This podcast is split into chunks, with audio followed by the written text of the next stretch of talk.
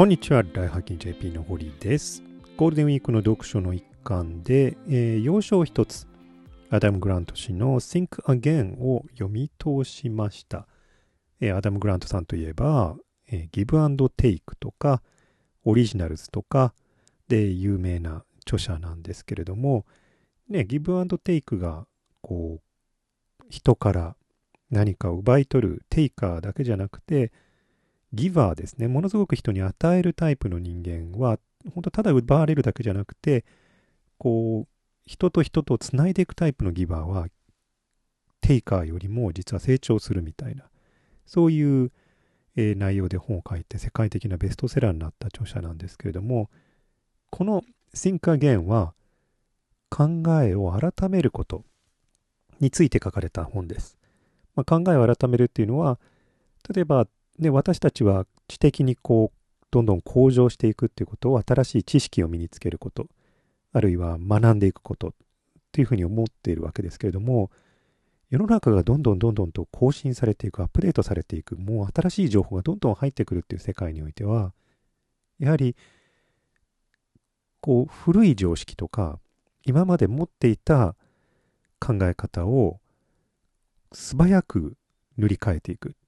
新しいものを覚えるために古いこう思い込みとか枠組みを外していって新しいもので塗り替えていくと。そういった技術も必要になると。それはこうね前まで持っていたものが間違っているからっていうわけではなくてより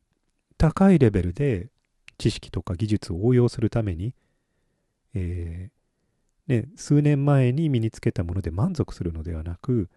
どんどんと適用していくというそういう技術も非常に必要になってくると。ただここで邪魔になるのが私たちは自分の無能さ加減とか自分自身の偏見とか自分自身にとってどこが足りていないのかっていうのは実は認識しづらいと。こうなんかこう中途半端にうまくいっている時が特にそうなんですけれども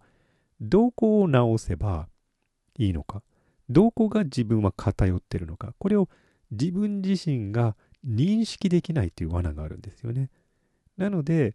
どのようにしてリーシンクするのかそれがこうテーマになっているというなかなか魅力的な本でした。で最初のあたりはあのダーニング・クルーガー効果ですよね。いわゆるちょっと練習を始めた時にはああ自分ってすごい天才だっていうふうに思うけれども実はねそこまで経験量は身についていないので経験量よりも自分の自尊心とかねあのそういったものの方が先に膨らんでしまってで後から現実が追いついてくるみたいなそういう話から始まってるんですけどもそういうのをどうやって本人がね認識していくのかそういったところがテーマになっています。で大きく分けて3つのパートになっていて最初のパートでは、ね、個人としてどうやってリーシンクしていくのかという話が来るんですけれどもその後で、えーインターパーソナルリーシンキングっていう形で個人と個人の間ですね。でどういうふうに、えー考えを変えていくのか。例えばディベートですね。ディベートみたいな形で、ある人とある人との意見がずれているときにどのようにして、えーそれを解消していくのか、あるいはより高い見地に立っていくのかっていう話をしています。で、最後パート3では、組織としてのリーシンキングですね。あのースペースシャトルの事故とかそういったものにおけるこう解決方法とか何が見えてなかったのかとかそういったものを事例に取りつつ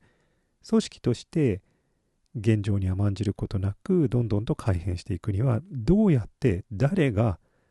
その足りてない部分を見つけてそして組織にそれを浸透させていくのかってそういうこうテーマを、えー触れています。面白いのはですね Think Again っていう本だからだからこの本は結論を出さないんですよ。結論を、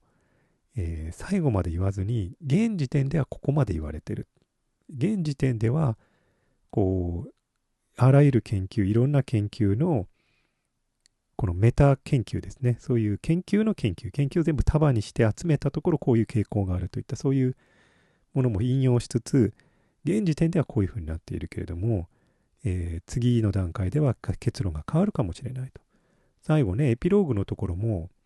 こう遂行している原稿の遂行状態がですね残った形でエピローグが書かれていて自分はこういうことを書くつもりだったんだけれども、レビューアーからこういう意見が来たので、ここは削除したみたいなのがそのまま残ってるんですよね。要するにそのまま、ね、本の内容もこれからもアップデートしていきますよ。本の内容、ここで書かれたことも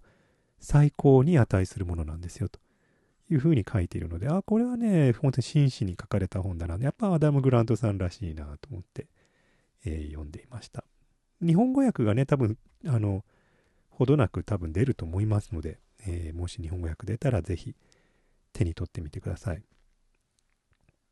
ところでですね、えっと、今回はこれ現地書で読んだんですけれども、アプリのブックリーに登録して、えー、見ていたところ、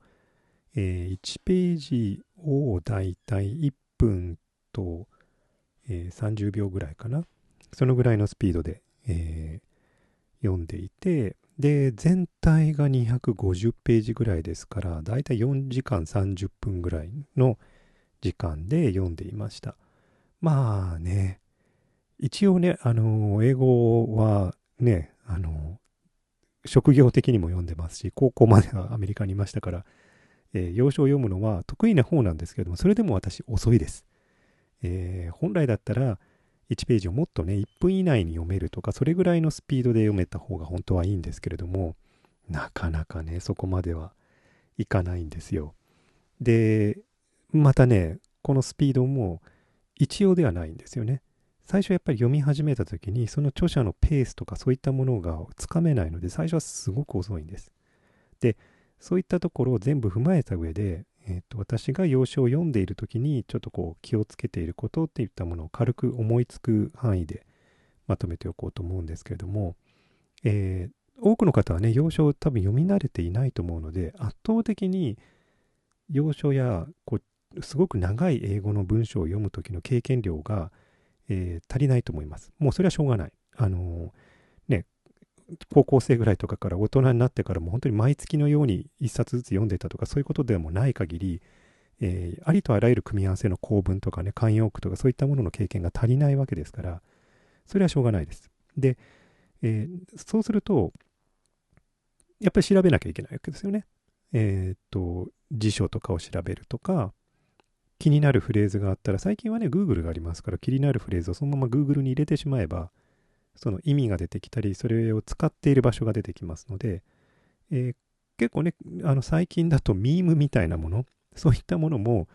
検索すれば Know Your Meme みたいなサイトでさっと出てきますから、なんかわかんないなっていうことは、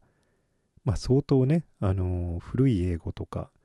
あのー、ハックルベリーフィンのね、中に出てくるあの南部なまりの黒人英語とかそういったものを探さない限り大抵のものは本当に十数秒で見つかります。でもこの十数秒がね、結構ね、あのー、苦痛なんですよね、なんだかんだ言って。あのー、1ページにおそらく20個とかね、知らないものがあるので、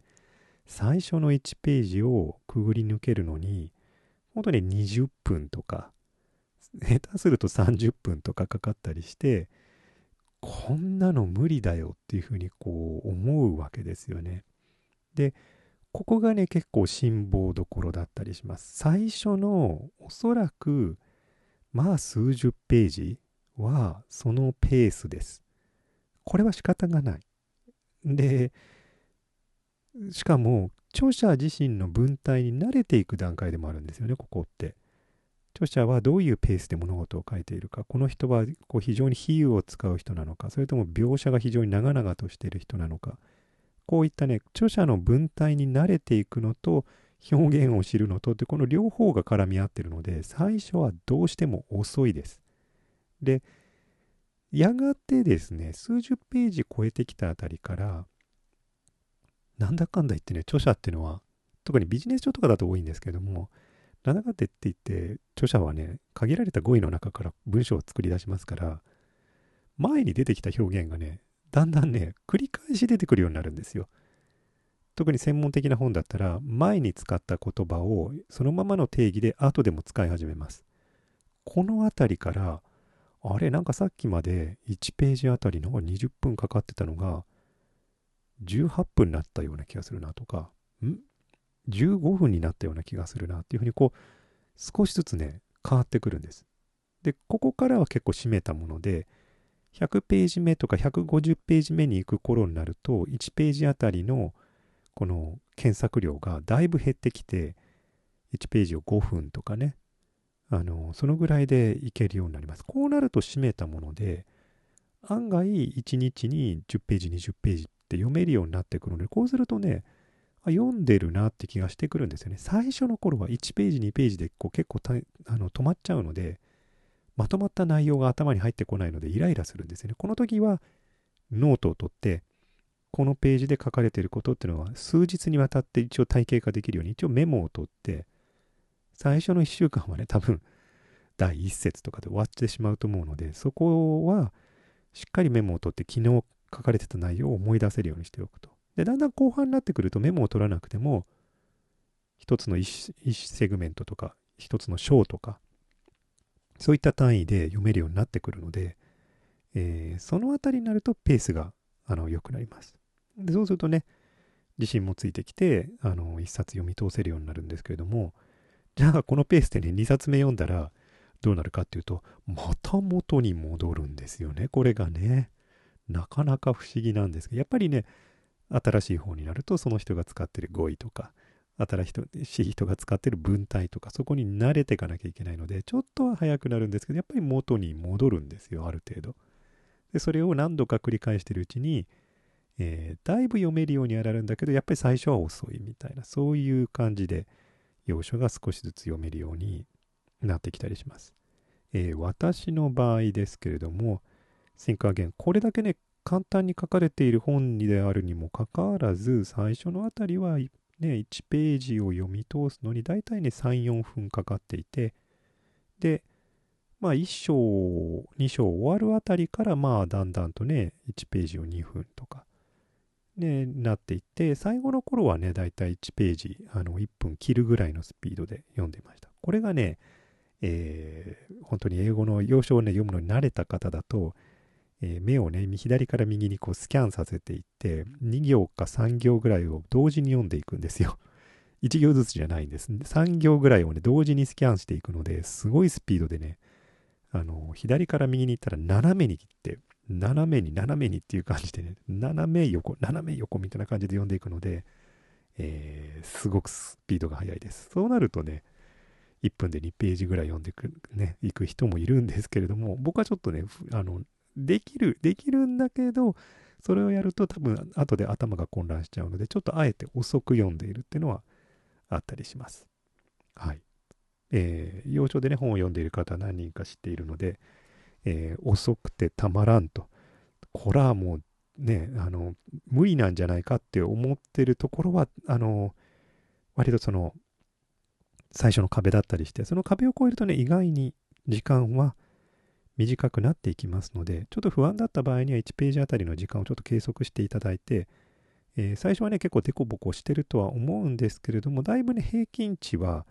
10ページ単位で見ていくと、少しずつですけれども短くなっていくので、あのー、面白くなると思います。本当真ん中から後半になるに従ってね、おお、本当に速くなってるよみたいな感じで面白くなると思いますので、まあ、義務教育でね、あの中学英語とか高校英語やってるぐらいの人だったら、まあ、それぐらいのところまでは割といけいけるところだったりすると思いますので、えー、苦しいとは思いますけれども、チャレンジしてみていただければなと思います。えー、私はね、一冊読み終わったので、次は楽しい読書にしようかなと思っていて、何にしようかな。えー、ということで、ちょっとね、SF を読もうかなということで、えー、あれですね、キム・チョヨプさん、韓国の、えー、作家さん、若い作家さんの私たちが光の速さで進めないならってこれ、しばらく前に買った SF を読みたいなと思います。1993年生まれですよ。すごい、まぶし、眩しいですね すごいみずみずしい文体なので、えー、日本語訳されてるやつですけれども、えー、楽しんで読もうかなと思います。それが終わったらね、また次の、えー、要所に進もうかなと思ってます。はい。ということで今日はこれまでです。それではまた次回。ではでは。